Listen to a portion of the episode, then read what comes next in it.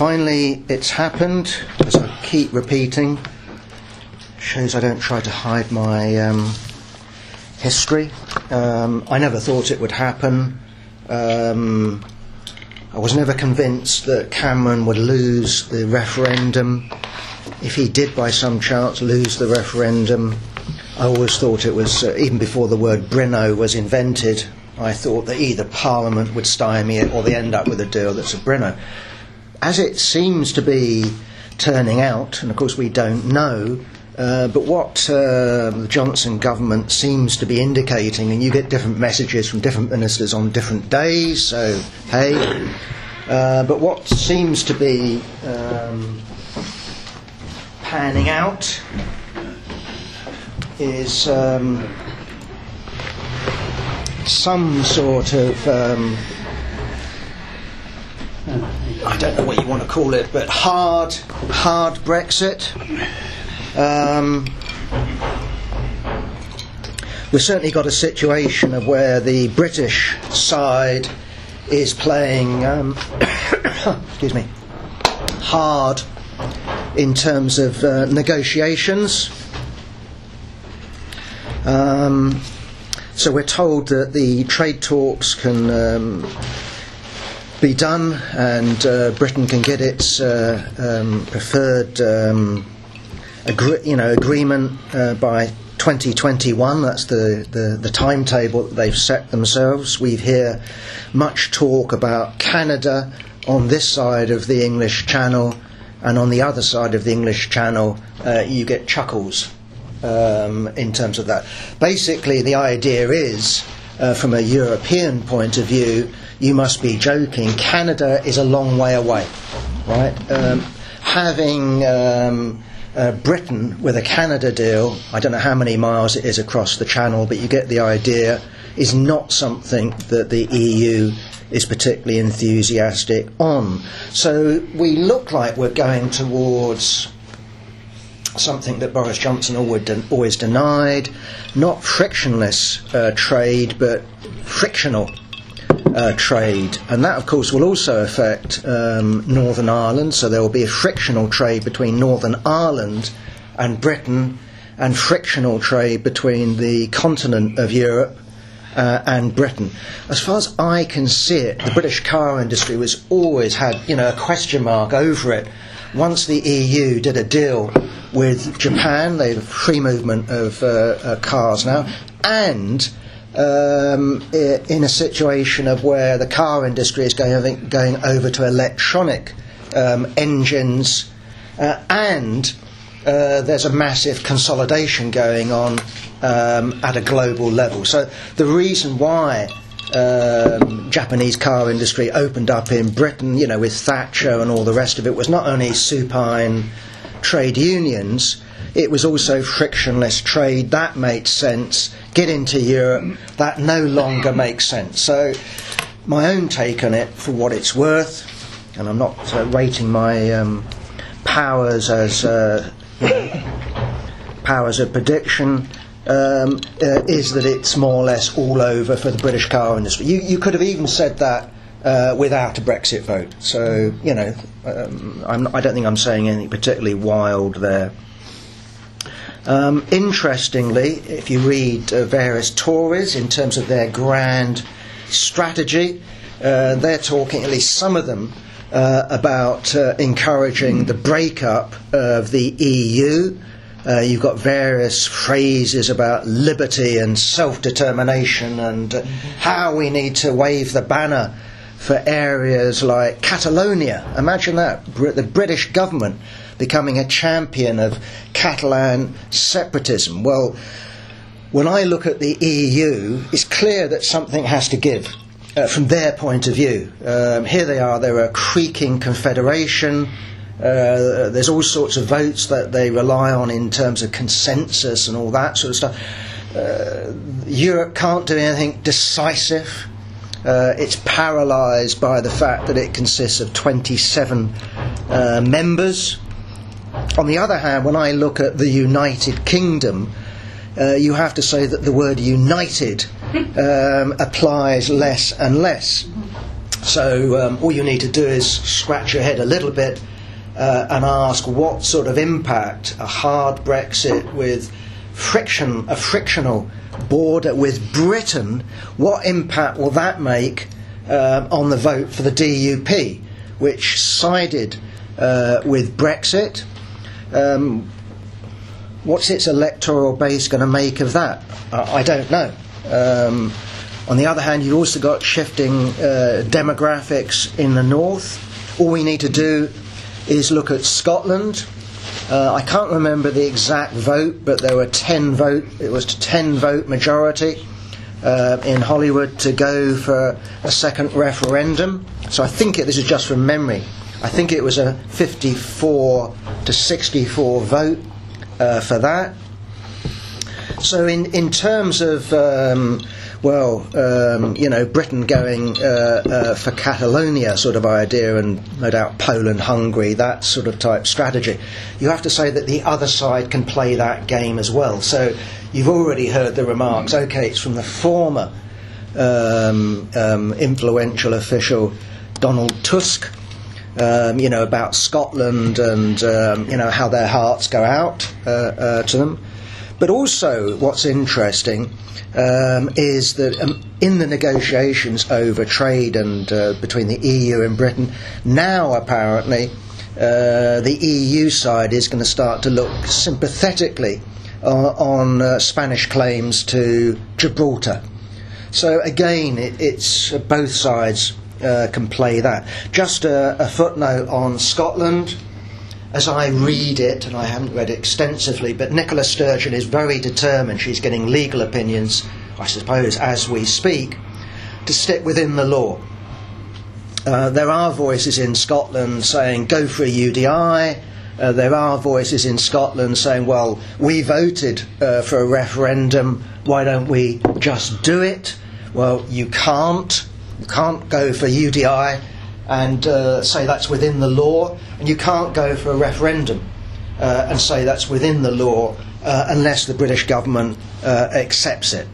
So she's determined not to go down the road of Catalonia and have their own referendum. She's determined, I presume, not to end up in exile somewhere in Brussels, um, you know, and all that sort of stuff, uh, which is causing tensions uh, um, in the SNP. Now, from our um, um, angle, um, Scotland, because there's a national question, ought to have the right uh, to self determination. Uh, if Scotland votes to have a referendum, I wouldn't uh, vote for a referendum. I would just go saying, if the Parliament wants uh, uh, independence, vote for it. If you want to vote for independence, vote for the SNP, have it. Uh, what sense that makes, I don't know. I can see why people in Scotland who want uh, independence will say that uh, uh, Brexit has persuaded them, but it does seem economically crazy to me uh, that you know having having UK separated from the EU, and then we're talking about frictional trade for Scotland to do the same thing and have a, a, a frictional border with England and they're talking about having the pound sterling. I mean, economically, that's all I'm talking about, and I'm not saying economics decides it, but economically, it makes no sense. If you're determined to have your national freedom, then okay, but the reality is uh, that whatever the political arrangement is, all countries are dependent on others. And I would actually say that's true of the United States. The United States is the top of the uh, imperial pyramid. We've seen over recent weeks, recent months, basically Donald Trump putting two fingers up to the rest of the world and saying, well, if you don't like it, lump it. And the rest of the world, not least Europe, has had to uh, give way. But the further down the pecking order you go, the more dependent you are. Um, and any idea uh, you know, that Scotland can do what it wants is as, is as illusory as the idea that Britain uh, could do what it wanted in the 1950s. Right? Try it in the 1950s, and you, I don't know, presume they picked up phones in those days. Eisenhower, whoever it was, would pick up the phone and say, No, you can't. And Britain had to give way to the United States because it was British hegemony that was defeated in World War II. It was America uh, that won. It didn't win in World War One, uh, but it did win in World War Two. Uh, Britain was bankrupt. It had to had to cede power uh, to the United States. And in 1956, basically what that was is any dreams of um, keeping the empire going and even extending the empire, which was the idea, uh, turned to dust. Uh, that's the reality of power, uh, and no one can buck it. So if we look at uh, before the union uh, between uh, Britain, I'm talking about the political union between uh, Britain, England, and, and, Scotland. We all know uh, that Scotland was uh, in debt to the, to the England's enemy, France. That, that's how it had to work. You have to sell yourself to someone. Uh, that's just the reality um, of the world. So self determination, yes. but self determination is not the equivalent of freedom. Okay. Um, yeah, talking about that did interest me, and I think it was a rock and a hard place. Uh, Boris Johnson not only wants to play hard with Europe, interestingly, when it came to 5G, seemed to be playing that game uh, as well. Going for Huawei uh, for 5G was a risk. America seems to have backed down on this one, which uh, um, I sort of was going, well, you know, what's all, you know, given Mike Pompeo uh, being over here issuing threats, uh, that seems to have collapsed. Um, now, as you'll discover in a few minutes, I'm no expert uh, when it comes to um, new technology, uh, but as I understand it, 5G in terms of speed of communication and as a package builds on 4G. And you might turn around and say it's bloody obvious because after 4 comes 5, that's very true. But it's building on the same framework. It's not just a new piece of technology, it's actually adding to. So, in terms of uh, the agreement that they've come to, that's the British government, uh, that means them actually stripping out Chinese technology from the 4G network. Now, I've got a 4G phone. I don't understand how it works other than press uh, the buttons. But they're going to have to strip out some Chinese technology in terms of masts and uh, transmission and all the rest of it in order to conform with this 35% uh, uh, limit uh, that they've set themselves, right? Why is 5G important? Well, maybe it's been exaggerated. Again, who am I to judge? But this is the basis of the Internet of Everything. So, in terms of uh, your phone with your fridge, uh, your you with your car, it can drive itself. Uh, it isn't just about video games and all the rest of it. It's about life as it will be soon in the 21st century. Um, I would have thought uh, the MI6 uh, GCHQ has pretty thoroughly investigated the Chinese technology and if they say it's safe in terms of backdoors and all the rest of it, I guess that that must be the case. On the other hand, if it is possible for someone in Beijing uh, to say, right, switch down, switch Britain off, um, that would be amazing. Um, all I would say about the Americans is this doesn't strike me as them telling the truth of what it's about. I don't think this is the truth, uh, i.e., this is about Chinese spying and Chinese uh, officials being able to say, close Britain down, switch the electricity off, block all the phones. I don't think that's the truth. I think that this is big power rivalry.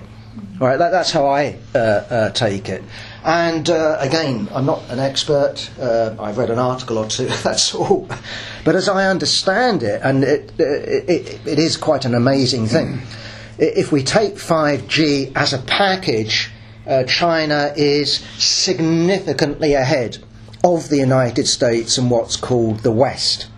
It's not that uh, if you take Nokia and Ericsson, who are going to benefit, by the way, uh, in terms of Britain's uh, 35% uh, limit, in terms of Chinese technology, it would be their technology uh, that's used. It's not that these people don't have 5G technology. What they don't have is an integrated technology, and what they have is a far bigger price tag. So the Chinese technology is significantly cheaper, and you would have to say significantly better, uh, because it comes as part of a package.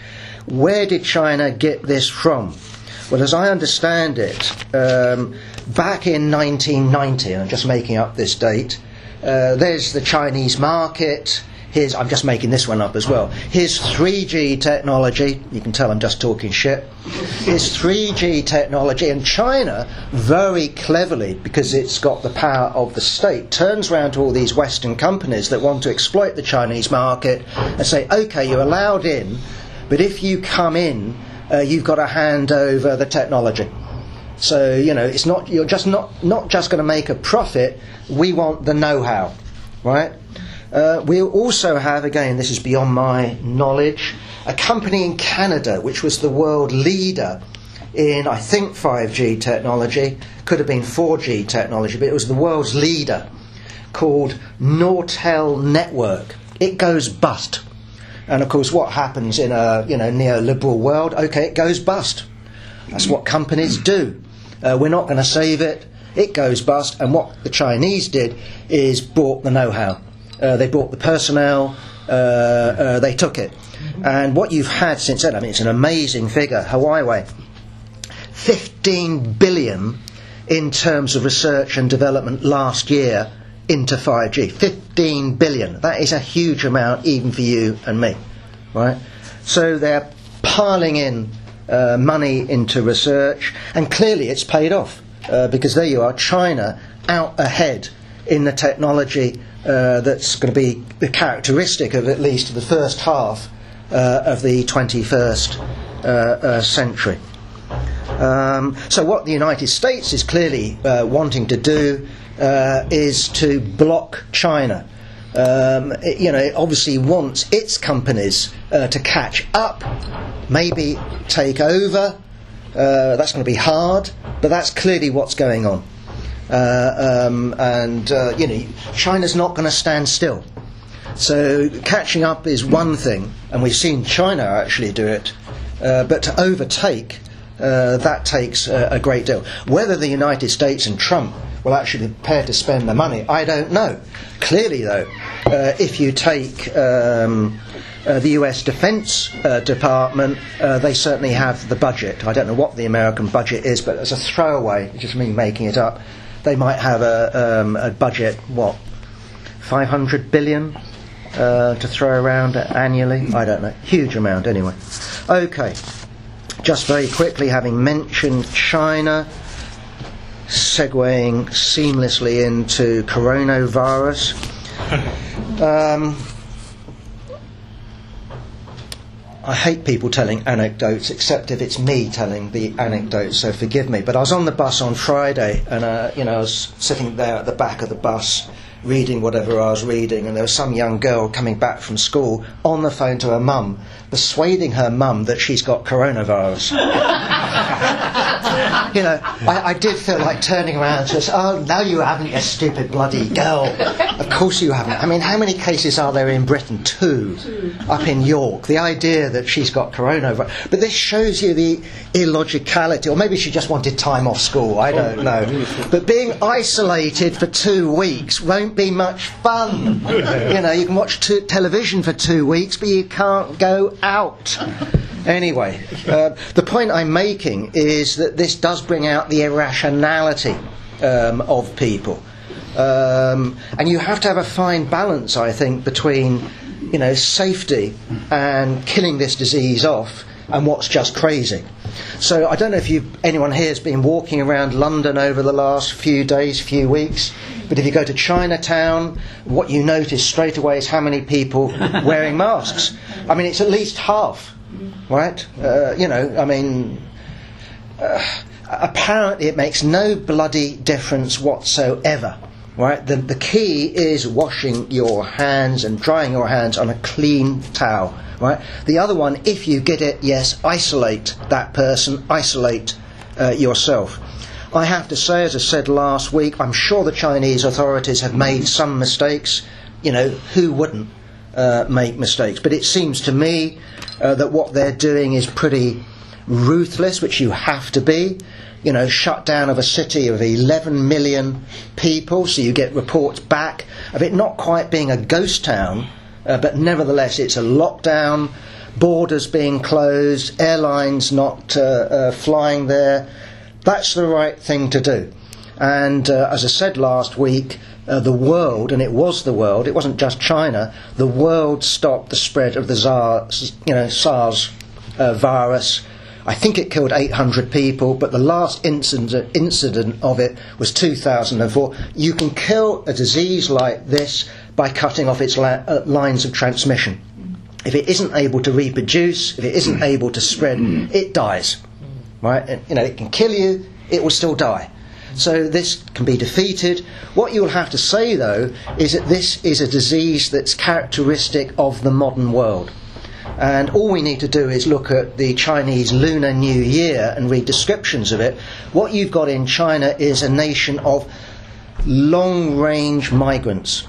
Uh, huge numbers have uh, left the countryside. I don't know what percentage, but you know, massive, massive uh, percentage in the last 20 or 30 years. It must be the biggest industrialization drive in human history, surely. Uh, and what you've therefore got is loads of workers legally living in the big cities, loads of workers legally living in, you know, Beijing, Shanghai, Wuhan, etc., but also loads living illegally. And the problem with people living illegally is that uh, they cannot get education uh, for their children. Hence the importance in terms of families going back home at the Lunar New Year. It's like us going back home for Christmas, except this is the time you'll see your parents, your aunties, and your children, right? Once a year, uh, Lunar New Year. Right? That's the importance it is uh, uh, for Chinese uh, people. But the government, yeah, clamped down on that. So uh, still people moving about, but far less, and that's what you have to uh, uh, do. Um, blah blah blah blah.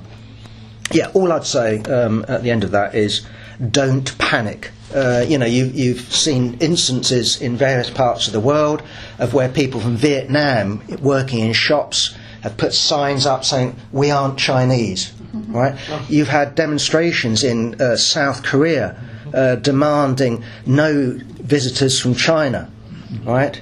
Well, you might as well have no visitors from Britain. I mean, the, the diseases know no borders and might originate from somewhere, uh, but one has to um, introduce some logic, and it really is a health question. Leave the health professionals to judge what's safe, what's too high a risk. That that would be my approach um, uh, anyway.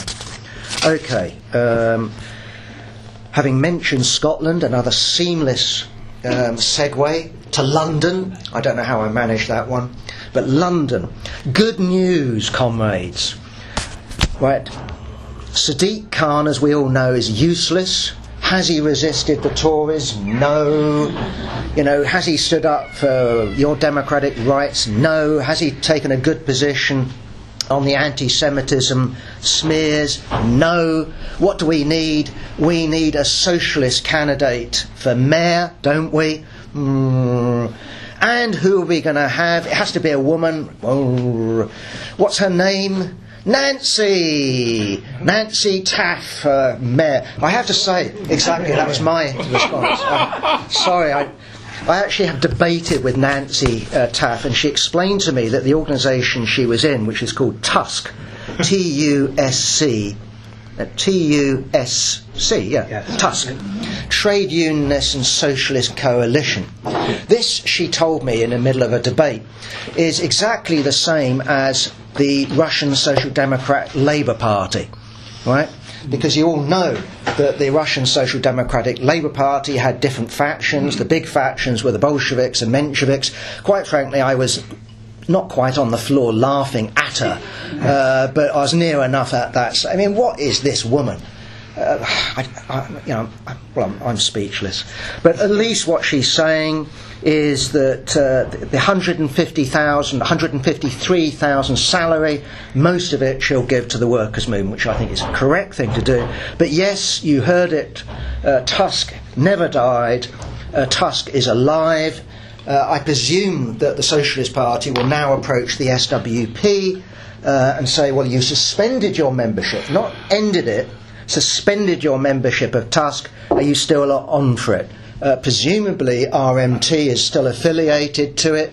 Uh, they don't have a vote in the Labour Party uh, leadership. Um, either way, I don't see uh, TUSC having a good and happy or useful life. To me, it's a piece of idiocy. You know, if communists want to stand in elections, in my view, they should stand as communists with their communist program. Standing on a Labourite platform convinces nobody, pretending that you can replace the Labour Party under present conditions. Um, you know, as I said, I'm somewhat speechless. Australian bushfires, yes, God help us. The Australian Prime Minister saying it's more important to clear the bush uh, in terms of um, suburbs than it is to go in for measures against global warming. You have to say, as the fire is approaching you, you can't argue with that. You know, what do you need? Do you need a hose pipe in order to put the fire out, or do, or do you need legislation that stops the fire? Well, you know, under those circumstances, you need a hose pipe. But the idea that you'd counterpose one against the other, uh, to me, is well, again, the word crazy uh, comes to mind. It was just just interesting on all of that stuff. By the way, there's a, uh, an interesting article in the colour supplement of the Financial Times about Holland people who are old enough, and I wasn't old enough, but it sort of is in my sort of folk memory. The floods of 53, I think 100 and something people were killed in Britain, and then thousands of people were killed in Holland. Right, the dikes broke. How many people have died in floods in Holland since then? This is a rhetorical question. Anyone got any answers? None. None. Exactly right. Precaution, prevention. Uh, that's been their watchword. Um, so in Australia, it should not be one against the other, as the Prime Minister's been saying, you know, put the fires out, uh, kill them off, versus legislation. Uh, that, this is a stupid way uh, of posing uh, it, it, not least as they've given the go ahead uh, for using coal uh, for power stations, they're opening up the world's biggest coal mine, and all the rest of it. And they won an election uh, against all these green namby-pambys that live in the cities that want measures taking against it. Um, you know, uh, God help us. Okay, uh, the other big news Jared Diamond has read 25 books. Everyone heard? Not Jared Diamond, Jared Kushner. Sorry about that, Jared Diamond. He's most likely written 25 yeah. books. Jared Diamond has read 25 books on the Middle East. Kushner. Oh, fuck, for God's sake. Thank you. What's wrong with me? Maybe I'm going doodly daddly, I don't know. Anyway, you get the idea. He's presented his uh, deal of the century. Um, well, what a deal.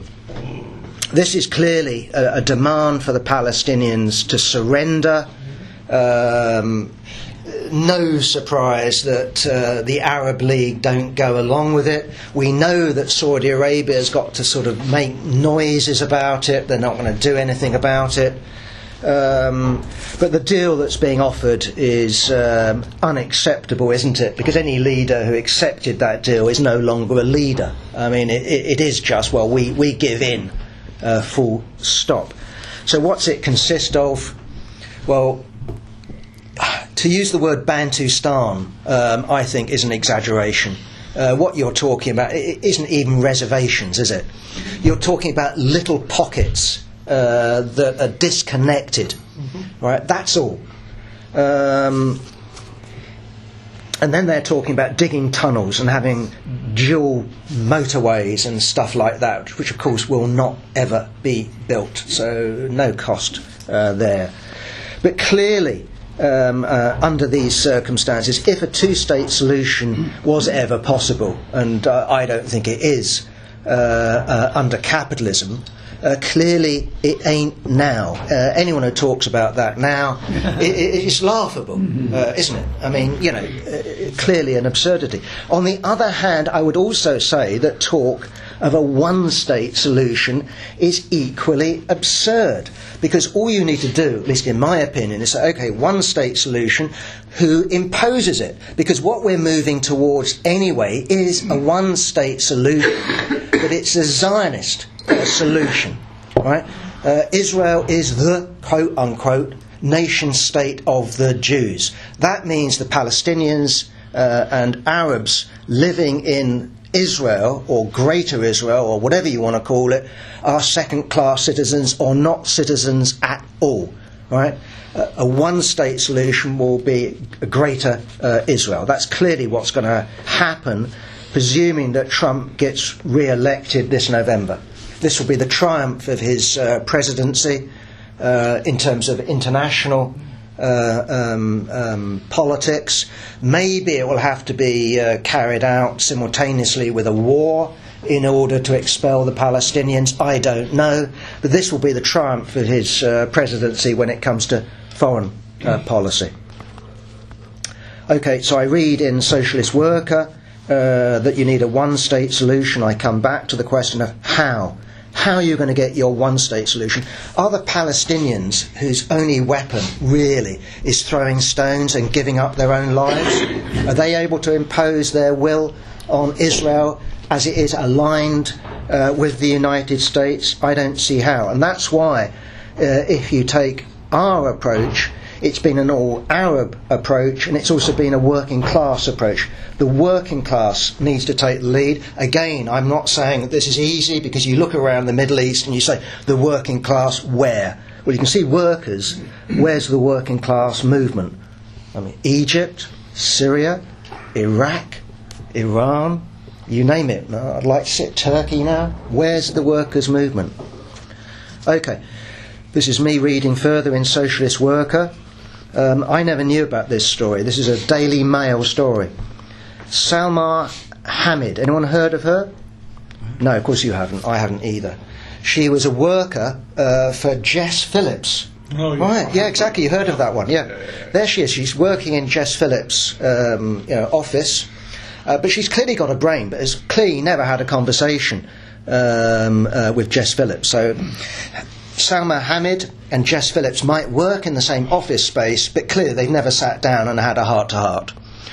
Because Salma Hamid has got some sort of um, um, ideas, and she's presumably, and this is me just making it up, looking at pictures of Israeli soldiers shooting down with sharpshooters, sh- sharpshooters uh, Palestinian demonstrators, journalists, or this journalist, bang, I got one, hey, one up for me sort of idea, bang, I got his legs there, great stuff, right?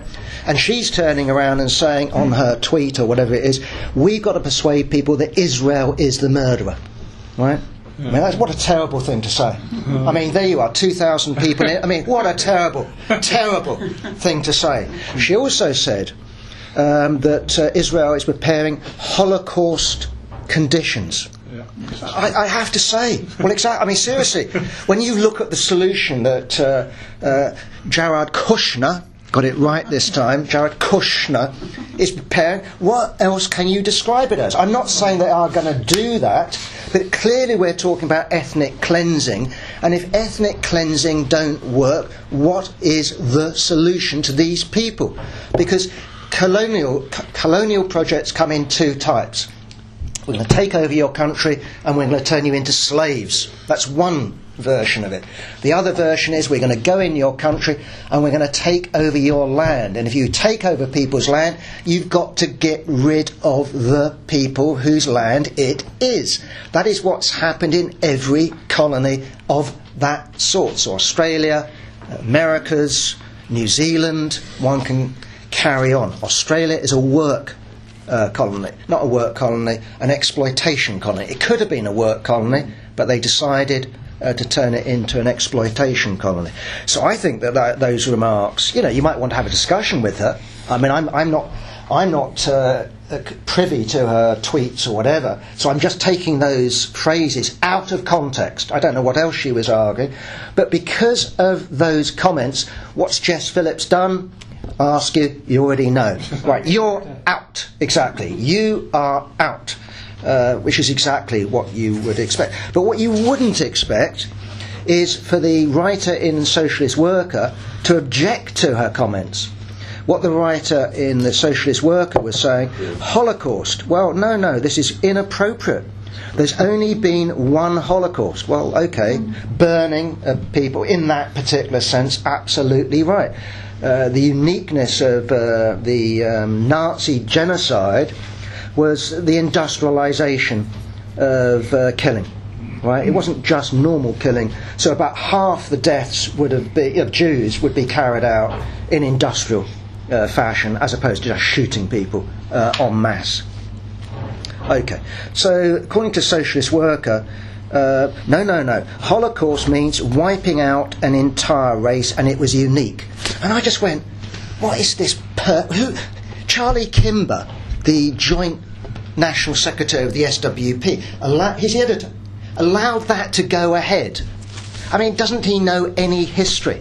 I looked it up. I looked up the word genocide. Now, according to Wikipedia, mm-hmm. right, the word geno is from Greek, right, and it means people or nation or something along those lines, and side, you all know side, regicide, I like a bit of reg- regicide myself. So, killing of uh, people. Well, anybody who knows about ancient history, there was a famous debate in the Peloponnesian War when the Athenian population, or the male population, voted genocide. They didn't use that word, right, but to genocide uh, a rebel island. Right? I think it's called Melos. Melos. Right? Melos, right? Kill these people. And I think what happened, Chris will correct me, they sent out the ship to issue those orders, and then they changed their mind and then they sent out another ship to say, no, it's been cancelled. I don't know what the result was, but that was the vote. You look it up. Okay, this was the famous incident. But the intention was to wipe out every man, woman, and children to show them not to do it again. Now, the norm of empires in those days, if you've got a rebel people, is you kill all the adult men right? And then you take the women and children and enslave them because men are. That's what they. That's what, that's what you know. Whatever. Doing. This was the norm uh, for for big empires, right? Okay. Anyway, I looked up the word genocide. That's the, the how the word was put together. Who invented it? It was a guy called Raphael Lemkin. Who's Raphael Lemkin? He was a, a Polish Jew.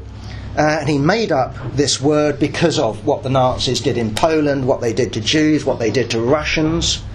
Um, so, killing of a people. Hitler wanted to turn the Russians into a slave people. He wanted to wipe out all the intellectuals uh, in Poland and turn them into a, a slave uh, people. okay. What inspired him uh, to come up with this word, though? Well, this will ho- hopefully help socialist workers. It was the genocide of the Armenian people carried out in 1915 to 17 so if you look at uh, the Turk, Turks, was it, or the it would be the Ottomans. It was it? the Young Turks. Young Turks. They took the Armenian population and marched them into a desert, basically. You fend for yourself, right? Millions uh, uh, die. We don't know how many, uh, but yeah. the wiping out of uh, people, the intention uh, to wipe out people. That's what inspired him. you know, that's what informed him historically. Okay, in terms of my own little take on this, uh, I'd also advise uh, Charlie, Charlie Kimball as I call him, uh, to look at the Bible. Because if one wants to look at the Bible, look at God's commandment to what he called, or they called, uh, the um, Israelites vis a vis the Canaanites. Kill every man, woman, and children. Do not leave an ass a camel or a sheep alive. Right? That was God's instruction. And I think the king of um, um, Israel, didn't he? Saul famously violated that, and he said, Well, surely we can keep the asses and the, the, the donkeys, and we don't need to kill them, do we? God got rid of him as king and put David in, right? right? Uh, because of that. Right, so not only every man, it's all bollocks, by the way, historic. really? I mean, it, well, I, well, you laugh, but you know, obviously genocides weren't. That's what I'm saying. But the genocide by these people uh, is clearly ahistorical, and uh, it's a piece of myth making, uh, uh nothing else. But nonetheless, uh, there it is in the Old Testament, uh, the advocacy of genocide.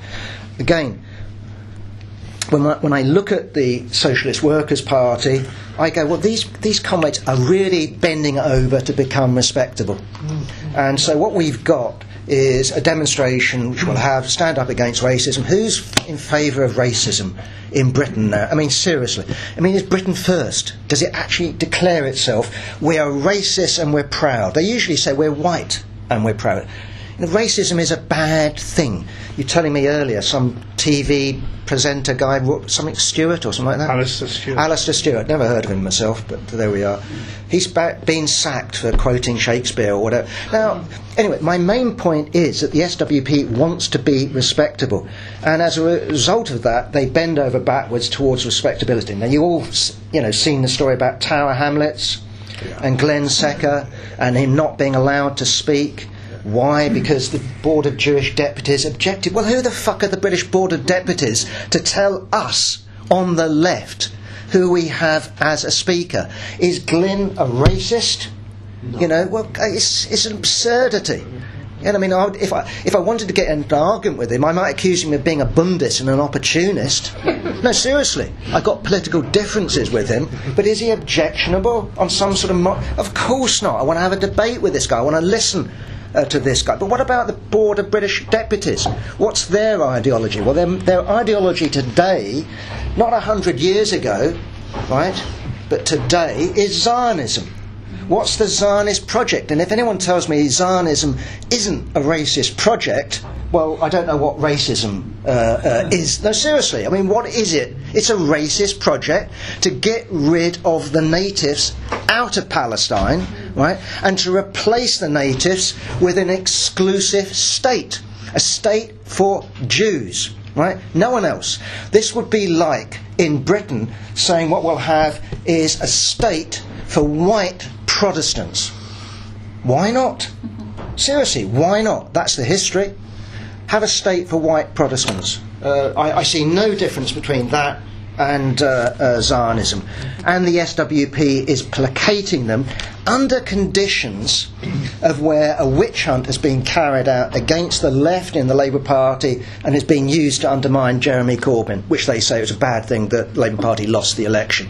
Well, sorry, comrades, you're actually contributing, not in a big way, but to that witch hunt. If you placate, if you appease a witch hunt, you actually help it. You don't stop it by appeasing, you actually encourage them to demand more. And therefore, when we come to their you know, board of uh, deputies, ten demands, ten commandments. I mean, you couldn't make it up, could you?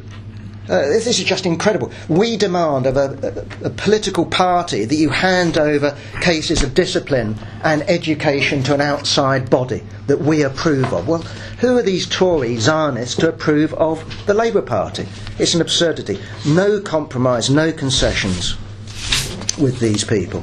Right, lastly, a little bit of ABC, sorry uh, for some comrades, education. Accumulate for the sake of accumulation, production for the sake of production. Volume 1, Das Kapital, Chapter 25. It's the conclusion of Marx's analysis of capitalism or capital, right?